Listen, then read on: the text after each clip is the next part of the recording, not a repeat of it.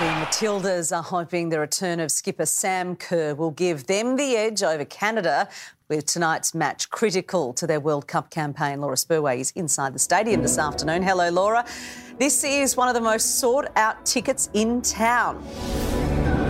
It is Beck, and around 30,000 people have been lucky enough to nab one to the sellout match tonight.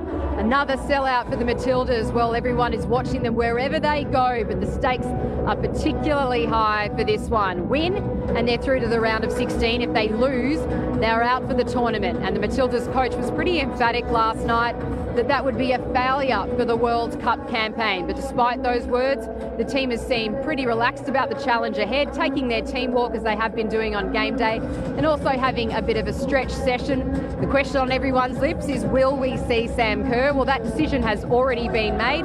The coach will know whether he can play her and for how many minutes, but we're unlikely to know what they'll do with Sam Kerr until an hour before kick-off when the team sheets are out. Look, Billie Jean King always says pressure is a privilege.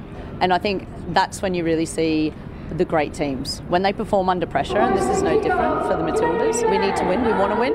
Um, and, you know, Canada are a tough opponent, and as everyone says, we have that never, day, never say die attitude. And the girls are ready, they're up for it. They're, they're loving the Melbourne coffee, so that always makes them happy that they were back down here.